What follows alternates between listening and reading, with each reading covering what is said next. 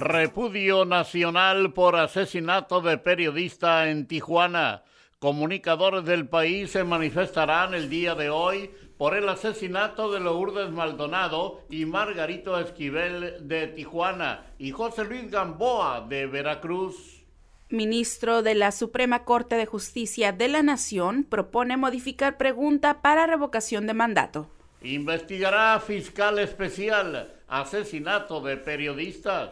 Hangar Presidencial paga 2.2 millones de pesos de agua. Más de 2.000 choferes del transporte público han enfermado de COVID-19. Sí hay diferencias con Estados Unidos, pero no habrá una crisis a nivel bilateral, dice Marcelo Ebrard. Lourdes Maldonado recibió un disparo, dice el fiscal. Tras cateterismo, AMLO sale de Palacio Nacional con su uniforme de béisbol. Andrés Manuel López Obrador revela que dio instrucciones de investigar el asesinato de Lourdes Maldonado. López Obrador pide no vincular asesinato del de periodista Lourdes Maldonado con Jaime Bonilla. Comienzan a reordenar hospitales por COVID-19 habrá investigación a fondo sobre asesinato de periodista Lourdes Maldonado. Eh, puntos de vacunación contra el COVID-19 para el día de hoy, martes 25 de enero. Basta de peleas, estamos en el mismo barco, dice Cuauhtémoc Blanco. Comisionado de la COEPRIS presentó los protocolos aplicables para una recuperación responsable. Fiscalía de Jalisco localiza 30 bolsas con restos humanos. Sanciona Coepris a cinco bares de Tijuana. Es necesario mejorar el salario de los trabajadores de la salud. Abogadas condenan asesinato de periodista Lourdes Maldonado en Tijuana. Omicron contribuye al fin de la pandemia, dice Hugo López Gatel. Jaime Bonilla Valdés se desvincula del asesinato de la periodista Lourdes Maldonado. México reporta 17.938 nuevos contagios de COVID-19 en las últimas 24 horas. Rescata control animal a mascotas de la periodista Lourdes Maldonado. IMSS autoriza más de 171 mil permisos COVID-19 en solo 15 días. Esto y más enseguida.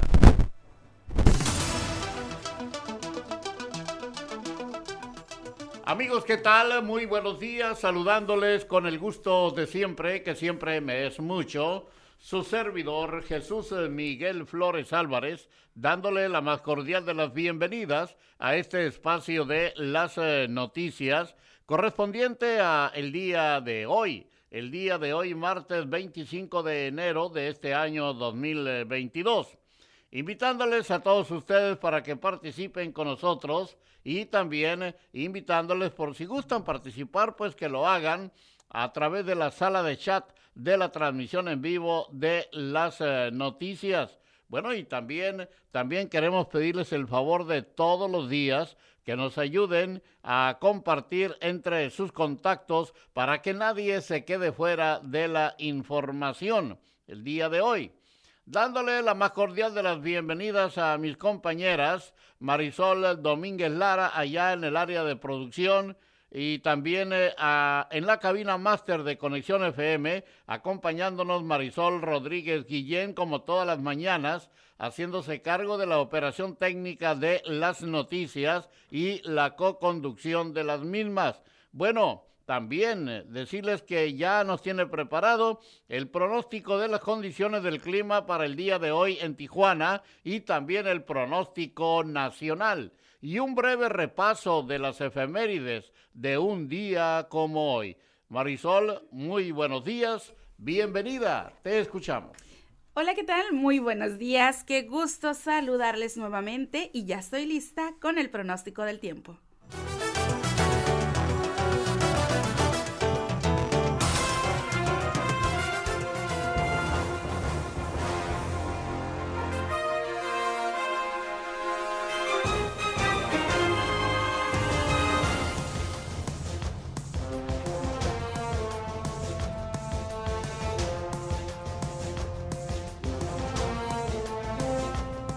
Temperatura al momento en la ciudad de Tijuana es de 11 grados centígrados. Durante esta mañana y por la tarde tendremos cielo parcialmente despejado. Se espera una temperatura máxima de 19 grados centígrados y una temperatura mínima de 8 grados centígrados. Se espera condición Santa Ana para esta noche y la mañana del día miércoles. Así que tendremos vientos fuertes en zonas altas. Y para el día de mañana, mañana miércoles 26 de enero, la temperatura máxima llegará a los 20 grados centígrados y la mínima será de 8 grados centígrados. Para el próximo jueves, jueves 27 de enero, la temperatura máxima será de 20 grados centígrados y la mínima de 6 grados centígrados. Si se descartan eh, lluvias, no tendremos lluvias en esta semana, pero sí serán las mañanas y noches muy frías. Así que hay que tener cuidado con los niños, con las personas de la tercera edad,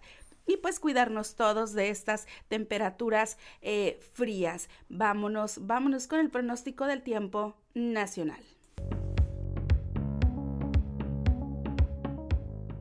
El Servicio Meteorológico Nacional de la Conagua le informa el pronóstico del tiempo.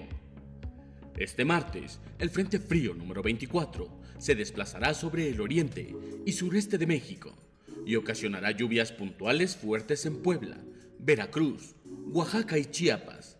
Ya para la noche, este sistema se aproximará a la península de Yucatán e incrementará la probabilidad de lluvias y chubascos acompañados de descargas eléctricas en esta región, en tanto que la masa de aire que impulsa al frente será reforzada por una nueva masa de aire frío y originará descenso de la temperatura sobre el norte, noreste, centro y oriente del país así como viento del norte con rachas de 50 a 60 km por hora en las costas de Tamaulipas y Veracruz. Heladas al amanecer en la Mesa del Norte y la Mesa Central, además de bancos de niebla sobre la Sierra Madre Oriental.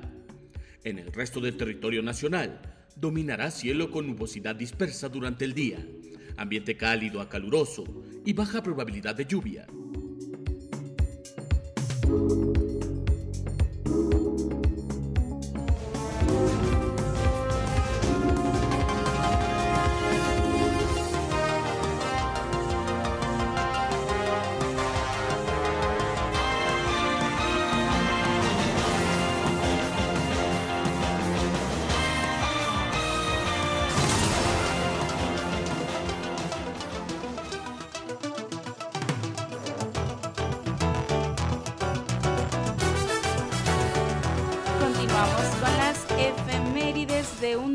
Como hoy 25 de enero, pero del año 1868, eh, nace en Santa Cruz de Galeana, Guanajuato, Juventino Rosas, músico, violinista y compositor, autor del vals Sobre las olas. También un 25 de enero, pero del año 1983, por decreto presidencial se crea el Instituto Nacional de Estadística, Geografía e Informática, el INEGI. También un día como hoy, 25 de enero, pero del año 1554, se fundó Sao Paulo. También un 25 de, de, enero, pero del año 1924, fueron las primeras Olimpiadas de invierno.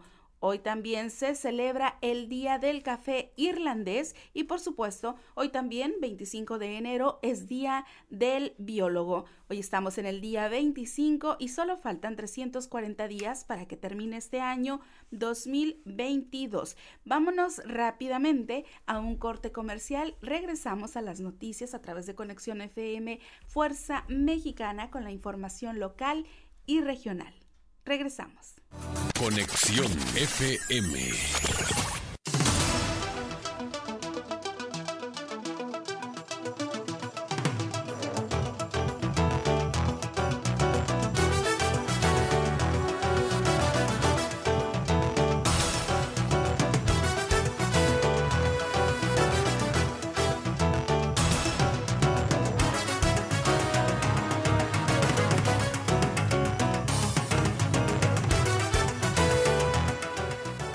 Son las 9 de la mañana con 21 minutos, son las 9.21. Es el tiempo de la ciudad de Tijuana, Baja California México. Bueno, y tenemos la información local y regional a esta hora. Periodistas locales, nacionales e internacionales repudiaron el asesinato de la comunicadora de Tijuana, Lourdes Maldonado, ultimada el domingo por la tarde, solo unos días después del homicidio del fotoperiodista Margarito Martínez Esquivel, y convocaron a una movilización para el día de hoy. En Tijuana, reporteros de diferentes medios de comunicación acudieron a las instalaciones de la Secretaría de Seguridad y Protección Ciudadana Municipal. Sonia de Anda, periodista y consejera estatal de protección de defensores de derechos humanos y periodistas, afirmó que falló el sistema porque la Secretaría tenía la responsabilidad de proteger a Maldonado. Hace aproximadamente un año, Lourdes Maldonado pidió la protección debido a primero pensó que le habían lanzado una piedra a su carro y después video de cámara de vigilancia, parece ser que le disparan con una pistola de eh, diabolos desde el exterior de la privada y le destruyen del medallón trasero. Continuamos con el mismo tema. Un fiscal especial será designado por las autoridades de Baja California para enfocarse en resolver los asesinatos de los periodistas Margarito Martínez y Lourdes Maldonado. Esto lo anunció la gobernadora Marina del Pilar, Ávila Olmeda, ante los lamentables hechos de los últimos días en donde fallecieron Margarito Martínez y Lourdes Maldonado. Quiero ser muy clara para los baja californianos y las baja californianas, vamos a hacer uso de toda la fuerza del Estado para garantizar que la justicia prevalezca. He solicitado al fiscal general que designe un fiscal especial que dé seguimiento a estos casos y puedan ser resueltos lo antes posible, comunicó la gobernadora de Baja California, Marina del Pilar, Ávila Olmeda. Y en Tijuana, Ricardo Iván Carpio Sánchez, fiscal general del Estado, declaró los pormenores del asesinato de la periodista Lourdes Maldonado, un par de horas después de que se suscitara el hecho en su domicilio. Es un hecho bastante lamentable, nos preocupa mucho. Sin embargo, el compromiso es trabajar de manera profesional para hacer las investigaciones pertinentes, señaló Carpio Sánchez, quien salió de la escena del crimen a las 22:42 horas de el pasado domingo dijo que la víctima recibió un disparo letal en el área del rostro. Sin embargo, no se ha determinado qué tipo de arma se utilizó, porque en la escena no fueron encontrados casquillos ni indicios de algún instrumento de asesinato.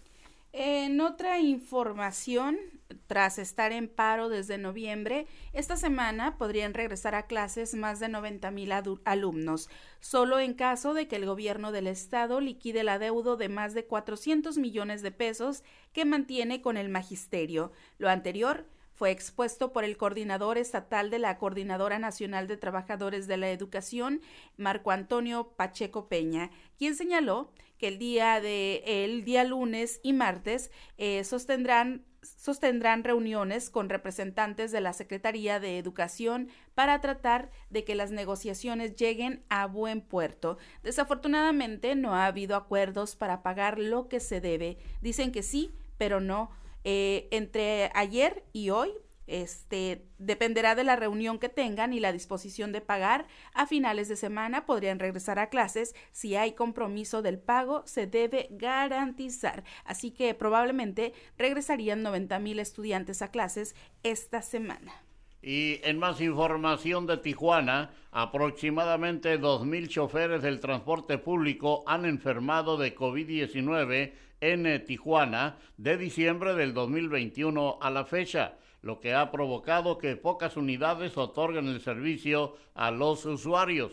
Gabriel Lemus, presidente del Frente Metropolitano del Transporte, mencionó que agremian a 24 mil transportistas, de los cuales el 8% contrajo el virus del SARS-CoV-2 con la variante Omicron de manera leve, a diferencia del primer año de la pandemia en Baja California. Comentó que el grupo más afectado es el de los 20 a 60 años, pero los que más tardan más de 7 días en recuperarse del COVID-19 son los mayores de 50 años. Continuamos con más noticias y en los hospitales de la Secretaría de Salud en todo Baja California solo hay 10 disponibles 17 camas para atender a pacientes enfermos de COVID-19, lo que representa una ocupación hospitalaria de 91.28 en el reporte oficial dado por la dependencia estatal se detalla que de 195 camas en existencia, 178 ya han sido ocupadas por los pacientes que desarrollan cuadro moderado a grave del COVID, así que solo hay 17 camas para pacientes con COVID. Y los hospitales que atienden casos de COVID-19 han comenzado a reordenar los espacios y las camas para lograr dar eh, abasto a la demanda de internaciones que ha venido progresivamente en aumento desde hace semanas en Baja California. El titular de la Unidad de Evaluación y Seguimiento de la Secretaría de Salud, Néstor Saúl Hernández Milán, explicó que la ocupación es una vulnerabilidad de la dependencia, pero el sistema está siendo adecuado acorde a la demanda. Tras el asesinato de dos periodistas la semana pasada en la ciudad de Tijuana, el secretario general de la Asociación de Periodistas de Ensenada, Juatam de Basabe, consideró que se debe revisar el funcionamiento de los mecanismos de protección a periodistas porque al parecer no están siendo efectivos. Necesitamos urgentemente hacer algo coordinadamente con los tres órdenes de gobierno para evitar que se sigan suscitando estos hechos lamentables. Existe un mecanismo de protección estatal y uno federal, pero hasta ahorita no se sabe a ciencia cierta cuál ha sido su participación para evitar este tipo de hechos. Juatam de Basabe dijo que a pesar de que el reportero gráfico Margarito Martínez y la periodista Lourdes Maldonado habían sido integrados al mecanismo de protección para periodistas, se desconoce qué tipo de protección se les estaban brindando y bueno, pues exige APE revisar mecanismos de protección a periodistas. Bueno, y este martes se estarán aplicando las vacunas contra el COVID-19 en distintos puntos de los municipios de Tijuana, Rosarito y Tecate. Se aplicarán primeras y segundas dosis para adolescentes. Eh, AstraZeneca para personas de 40 años en adelante, personal educativo, personal de la salud, policías, bomberos y adultos mayores de 60 años. AstraZeneca primeras y segundas dosis de 18 años en adelante. Pfizer, primeras y segundas dosis para menores que cumplen 14 años durante el 2022 hasta rango de los 17 años. Segundas dosis de Pfizer para completar esquemas de población adolescente rezagada de 15 a 17 años. Bueno, los eh, lugares, las ubicaciones para la aplicación de la vacuna en Tijuana serán la Preparatoria Federal Lázaro Cárdenas, de las 8 de la mañana, o sea, ya en estos momentos ya está, de las 8 a las 14 horas, eh, en el IMOS, que solamente es peatonal, de las 8 a las 4 de la tarde, y en la jurisdicción sanitaria número 2, para peatones, de las 2 a las 19 horas. En Tecate, el Centro de Salud Nueva Hindú es eh, peatonal de 8 a 13 horas y también de la modalidad peatonal allá en Playas de Rosarito, el Centro de Salud eh, Primo Tapia, de las 8 a las 13 horas. Así es que ahí tienen ustedes pues los, eh, eh, ¿cómo se dice? Los lugares de vacunación. Los requisitos para el refuerzo deben de presentarse con el INE, de preferencia acudir con su registro de refuerzo impreso para agilizar el proceso, además de ir desayunados, tomarse sus medicamentos e ir con disponibilidad de tiempo. El registro de refuerzo lo pueden obtener en eh, mivacuna.salud.gov.mx diagonal index .php. Así es que deben de cumplir con mínimo de cinco meses después de su vacuna anterior. Aún no hay fecha de reordenamiento de ascenso y descenso en la garita. El proyecto de reordenamiento del ascenso y descenso de pasajeros en la zona peatonal de la garita de San Isidro todavía no tiene fecha de ejecución, pero el estudio de anteproyecto quedará terminado aproximadamente en un mes, esto lo dijo Javier Delgado Garibay, titular de la Secretaría de Movilidad Urbana Sustentable Municipal. Vamos avanzando. Ya tuvimos el contacto ahí con la gente de los transportistas, estuvimos haciendo lo que viene siendo la previa de los levantamientos y estamos en proceso de elaborar el proyecto de ejecución definitivo. Esto lo explicó Javier Delgado Garibay. El pasado 20 de diciembre, el Ayuntamiento de, de Tijuana anunció la obra, donde se construirá un andador de 300 metros para que los peatones sean recogidos en una de las calles aledañas y desahogar el tráfico en la zona. Así que sin fecha, reordenamiento de ascenso y descenso en la garita. En Tijuana, cinco bares fueron suspendidos en Tijuana por incumplir las medidas preventivas del COVID-19 al rebasar el límite del 50% de aforo, informó el titular de la COEPRIS, Erwin Areizaga Uribe. Detalló que los establecimientos sancionados entre viernes y sábado eh, se ubican en la zona norte, en la Avenida Revolución y en la zona Río, los cuales también fueron amonestados por no informar a sus clientes que debían portar el cubrebocas cuando no estuvieran ingiriendo bebidas o comiendo. Areizaga Uribe eh, aseguró que los dueños de los bares podrán reaperturar hasta que presenten una carta en la que se comprometen a respetar los protocolos sanitarios del coronavirus. Ediles mexicalenses no ejercen el gasto social de forma arbitraria. Esto lo aseguraron regidores emanados del Partido Acción Nacional ante las críticas emitidas por el sector empresarial sobre el manejo de esta y otras partidas al interior del Cabildo de Mexicali. En rueda de prensa, los regidores aseguraron que esta partida además de la destinada al pago de asesores, no representa un privilegio, sino que está debidamente fiscalizada por otras áreas que regulan su ejercicio, como la sindicatura municipal o la propia presidencia. La regidora Victoria Guerrero coordinadora de la bancada del PAN en el Cabildo de Mexicali, resaltó que ante las críticas ciudadanas se hará la propuesta para que el recurso para apoyo social, que tuvo su último aumento en 2020, se, sea destinado a bienestar social municipal. Así que pues defienden regidores panistas, gestión social y de asesores de los ediles. Bueno, y en Tijuana, ante el asesinato de la periodista Lourdes Maldonado López la noche del domingo en la ciudad de Tijuana, integrantes de la barra de abogadas licenciada María Sandoval de Zarco AC lamentaron el hecho e, e, instaron a las autoridades de Baja California a realizar las investigaciones correspondientes para resolver el crimen. A través de un mensaje en redes sociales, la agrupación solicitó que el caso sea investigado bajo los protocolos diseñados para los crímenes contra la libertad de expresión, pero también se haga con perspectiva de género y ya que se trata del delito de feminicidio. La barra de abogadas se une al sensible fallecimiento de una gran periodista en Tijuana, María de Lourdes Maldonado López. Y en el tema de Lourdes Maldonado, ella no pudo cobrarle a Jaime Bonilla, no alcanzó a ser nombrada como depositaria interventora de la empresa del exgobernador.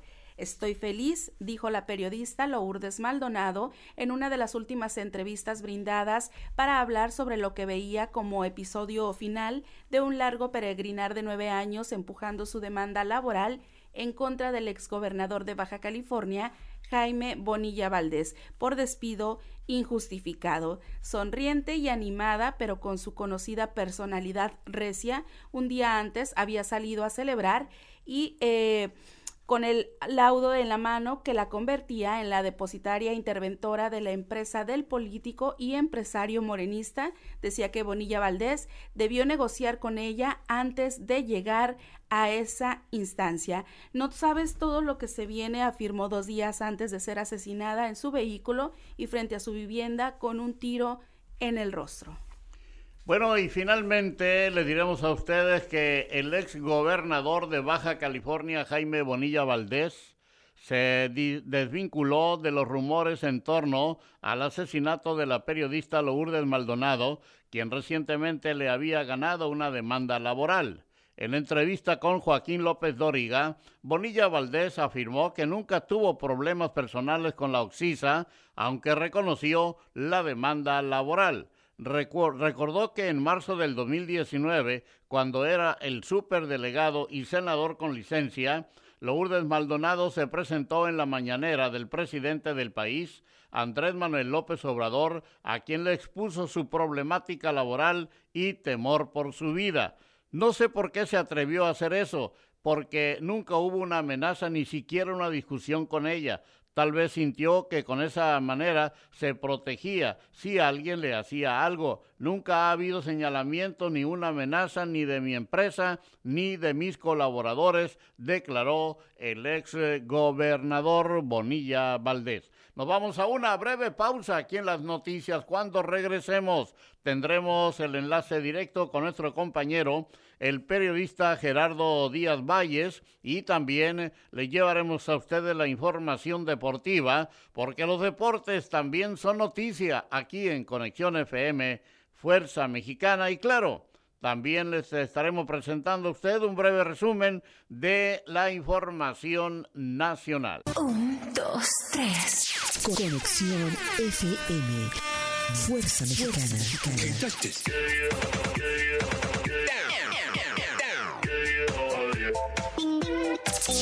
estudios y oficinas en Boulevard Gustavo Díaz Ordaz, 12649, local 11C, Plaza Patria, Fraccionamiento El Paraíso. Tijuana, Baja California, México, México, México, México.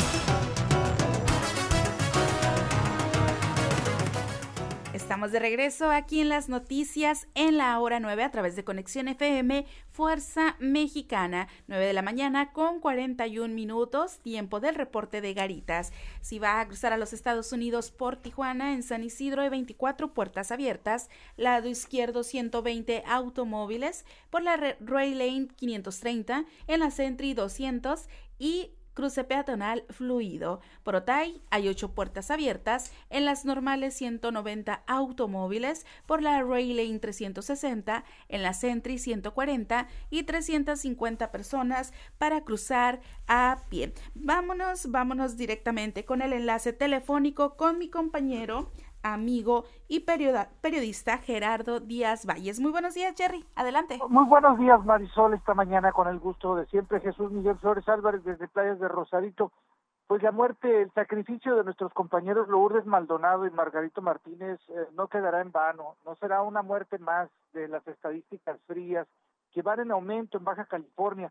Así lo están manifestando de manera contundente organizaciones de periodistas de todo el país y del Estado, no se diga, incluso a nivel internacional. Hay una movilización este día, eh, hasta las 5 de la tarde iniciará un plantón, una marcha plantón desde la Glorieta Independencia a las oficinas de la Fiscalía General de la República en la misma zona Río. A las 5 por allí estaremos exigiendo el total esclarecimiento y que un freno a la impunidad, que los criminales, los sicarios, que no queden impunes y quienes ordenaron la muerte de nuestros compañeros, que se esclarezca, así como lo, el compromiso lo hace la gobernadora Marina del Pilar eh, eh, y también el fiscal, los fiscal, el fiscal general en el estado. Rosarito se han, manifestado también el club de prensa de, que encabeza Melissa Sandoval Laureano en este mismo sentido, se suman al dolor y a las exigencias y hay varias varias expresiones de que no se mata la verdad eh, no, más periodistas en las listas de los sicarios y, en este sentido varias interesante ver la, la salida apurada del exgobernador Jaime Bonilla Valdés eh, pues se ve que no lo están asesorando como no no lo han hecho antes y pues le concede un par de entrevistas, una de ellas a Joaquín López Dóriga, el teacher, mal llamado teacher del periodismo, y pues una, una entrevista a modo, sin cuestionar, muy ligera, y pues nada más para deslindar al gobernador, pero que no necesita, él mismo se echa a tierra, se exhibe su, su calidad humana. No vamos a hacer escarnio de esto, pero ahí es increíble que ni siquiera llame por tu nombre a Margarito Martínez, a, o que se refiera de una manera fría y distante a Lourdes Maldonado cuando fue su, su trabajadora en PSN, en sus canales, en sus medios, y pues de una manera muy superficial, muy frívola, dice estar dispuesto a declarar cuando sea llamado y para aclarar lo del supuesto, el, pues el, el, el, adeudo que le tenía, pero hay muchas dudas en torno a cómo qué va a pasar con esta demanda laboral contra PSN y hay jaloneos, sigue habiendo jaloneos porque muchos, algunos colegas están obviando este tema, están sacando este tema y pues no se puede descartar ninguna de las vertientes en esta investigación, así lo reconocen las autoridades. Así es que pues vamos a estar pendientes. Hoy, mañana a las 7 serían las honras fúnebres en la funeraria Galloso de la zona Río, a partir de las 7 y una hora después empezará el resto del rosario. Sus familiares están por determinar en qué cementerio será sepultada la compañera Lourdes y pues así se siguen las exigencias. Por lo pronto, la información. Buen día para todos. Muchas gracias, mi buen Jerry. Pues eh, siempre activo, siempre al pendiente de la información para llevársela a todos ustedes, nuestros amigos del auditorio de Conexión FM Fuerza Mexicana. Bueno, pues entonces nos vamos a los deportes. Ya están listos eh, Martín García y David Gómez con la información deportiva de esta mañana aquí en Conexión FM, Fuerza Mexicana. Adelante muchachos, muy buenos días.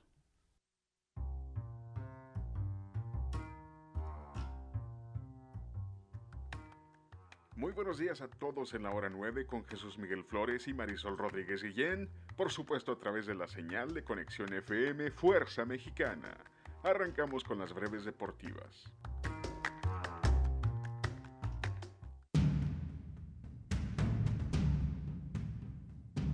El día de ayer, como cierre de la jornada 3 de la Liga Femenil, San Luis rescató el empate de último minuto de visita ante Cholas de Tijuana con marcador 2 a 2. En más encuentros del día de ayer, Necaxa le ganó a Pumas 1 a 0. Pachuca venció a León 3 0. América en casa cayó ante Monterrey 2 a 0 y Chivas le ganó a Toluca en el Estadio Agro. Con esto se cerró la jornada 3 de la Liga Femenil.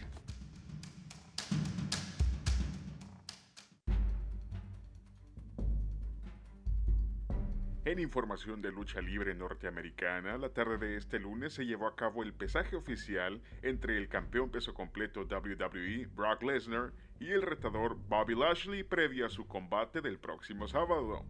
Lashley pesó oficialmente 273 libras, mientras que Lesnar marcó 286 libras. La lucha será parte del evento Royal Rumble que abre oficialmente el camino a WrestleMania.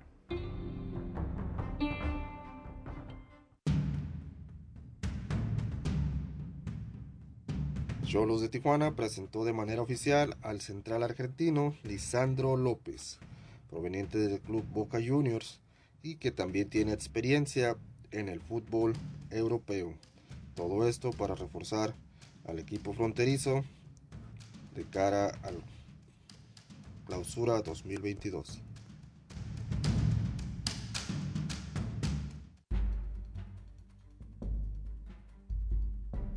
La UFC dio a conocer la primera defensa titular de Glover Teixeira. El brasileño defenderá su título semicompleto ante el checo Jiri Prochazka en UFC 274 a celebrarse el próximo 7 de mayo.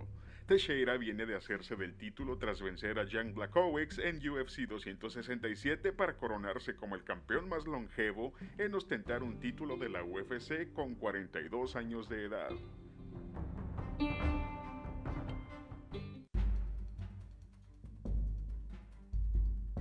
El sábado en Jalisco terminó la serie final de la Liga Mexicana del Pacífico, con un resultado de 8-1 a favor de los Charros sobre los Tomateros de Culiacán. y con eso se coronan como flamantes campeones de la Liga Mexicana del Pacífico. Muchas felicidades a Charros de Jalisco.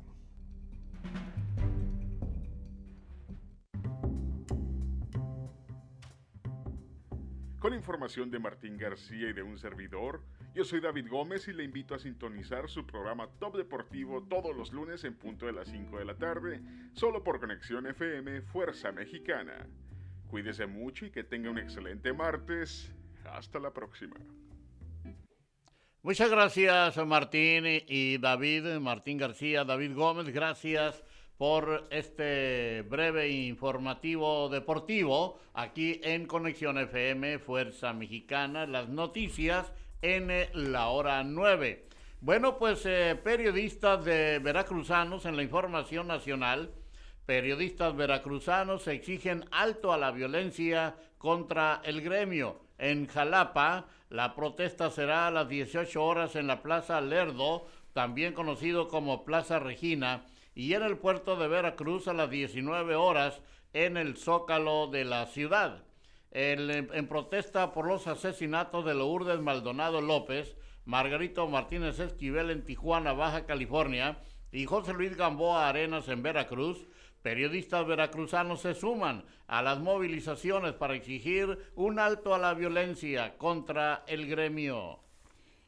El día de hoy, todas las escuelas de nivel básico, media superior y superior deberán regresar a clases presenciales, anunció el gobernador de Michoacán, Alfredo Ramírez Bedoya el día de ayer durante su conferencia de prensa. Los directivos y escuelas que sean cerradas o los maestros que no asistan serán sancionados por parte de la Secretaría de Educación del Estado, indicó el mandatario luego de que el domingo pasado dio a conocer nuevas medidas restrictivas por la ola de contagios registrados en el Estado que lo mantienen a un paso de pasar al semáforo amarillo. Bueno, y fuentes eh, policiales revelaron que habría sido una mujer quien ingresó al penal de San Miguel en Puebla con el cadáver de Tadeo, el bebé exhumado en la Ciudad de México y que fue localizado en un basurero de la prisión poblana. La mujer, a quienes pagaron una fuerte cantidad de dinero, está dentro de los 19 detenidos junto con directivos custodios y reos del centro de reclusión que fueron puestos a disposición. Seguimos con más información y usuarios, usuarios y choferes del transporte público sin miedo a Omicron. En plena cuarta ola de la pandemia del COVID-19, choferes y usuarios del transporte público en Chiapas se han olvidado de los protocolos sanitarios, aumentando los riesgos de contagios de la variante Omicron. Y es que, de acuerdo a los datos oficiales de la Secretaría de Salud Estatal, en los últimos días los casos positivos de COVID-19 en la ciudad se han incrementado de manera alarmante. Y trabajadores de diversos medios de comunicación protestaron en la caseta de Palo Blanco de la Autopista del Sol para exigir al gobierno de Andrés Manuel López Obrador garantías para la labor de los comunicadores y que se esclarezcan tres homicidios de periodistas que se han registrado en las primeras semanas del 2022 en grupo de comunicadores con pancartas en mano, se apostaron en la caseta sin afectar la vialidad, sin interrumpir el cobro del peaje. Simplemente mostraron pancartas y repartieron volantes entre los usuarios de las vías. Agentes de la Fiscalía del Estado y peritos de ciencias forenses han localizado alrededor de 30 bolsas con restos humanos en dos predios localizados en la colonia Salatitlán, en el municipio de Tonalá, Jalisco. Se trata de dos terrenos de aproximadamente 50 metros de fondo por 15 de ancho cada uno, marcados con los números 87 y 90 de la calle Francisco Villa entre Morelos y López Mateos, en donde las autoridades comenzaron a trabajar desde el pasado 20 de enero. Así que la Fiscalía de Jalisco localiza 30 bolsas con restos humanos. Bueno, y también decirles que crean frente para frenar la contaminación del río Bravo. La cuenca involucra a ocho estados, cinco del lado mexicano y tres del lado estadounidense. a causa de la contaminación de 10 mil millones de galones de aguas negras que la empresa El Paso Water en Texas ha vertido diariamente desde agosto del 2021 a la fecha. Académicos, artistas, activistas y ciudadanos crearon el Frente Defensa del Río Bravo con la finalidad de exigir a las autoridades que se deje de ensuciar esta, este caudal. Eh, Damián López, vocero del Frente, explicó que el grupo se formó debido a que la cuenca ha sido contaminada además por las aguas que surgen del drenaje colapsado en Ciudad Juárez y que son responsabilidad de la Junta Municipal de Agua y Saneamiento. El ministro de la Suprema Corte de Justicia de la Nación, Jorge Mario Pardo Rebolledo, entregó una propuesta de proyecto para resolver la acción de inconstitucionalidad presentada por diputados de la oposición contra la Ley Federal de Revocación de Mandato eh, publicada el 14 de septiembre de 2021.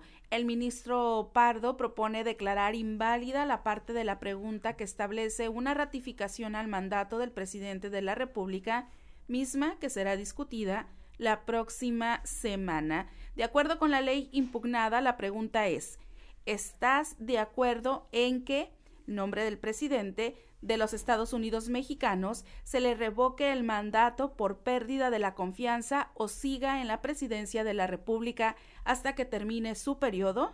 Aclara que la parte de o siga en la presidencia de la República hasta que termine su periodo es considerada por el ministro proponente como una segunda pregunta que abre la puerta a una ratificación del cargo del Ejecutivo federal. Así que ministro de la Suprema Corte de Justicia de la Nación propone modificar pregunta para revocación de mandato. Bueno, y finalmente en la información nacional, y ya para concluir este espacio informativo, Mariano Gregorio Gutiérrez, presidente electo de la comunidad de Jopanapa en Puebla, fue asesinado tras ganar las elecciones sin que hasta el momento hayan personas detenidas, informó el presidente municipal de Huachinango, Rogelio López Angulo. Fue la madrugada del lunes cuando el alcalde de este municipio de la Sierra Norte de Puebla dio a conocer los hechos con datos eh, escuetos mediante un video publicado en redes sociales. Y es así como estamos llegando ya al final de las noticias del día de hoy. A nombre de todos quienes participamos en este espacio informativo, gracias. Gracias a mi compañera Marisol Rodríguez eh, Guillén. Con permiso, hasta mañana a las nueve de la mañana en la hora 9 las eh, noticias y en un momento más el programa Retorno a la Raíz con Patti Sagún y también eh, pues a, las 12 del mediodía tenemos el programa La Cabina Azul y el día de hoy, el día de hoy inicia el programa Hola, soy Lola Radio aquí en Conexión FM Fuerza Mexicana. ¿Estará? Muy bueno, se lo aseguro. Hay que estar muy pendientes de la eh, este, notificación para este programa. Hola, soy Lola, inicia a la una de la tarde. Gracias. Hasta mañana, Marisol. Hasta mañana, muy buenos días.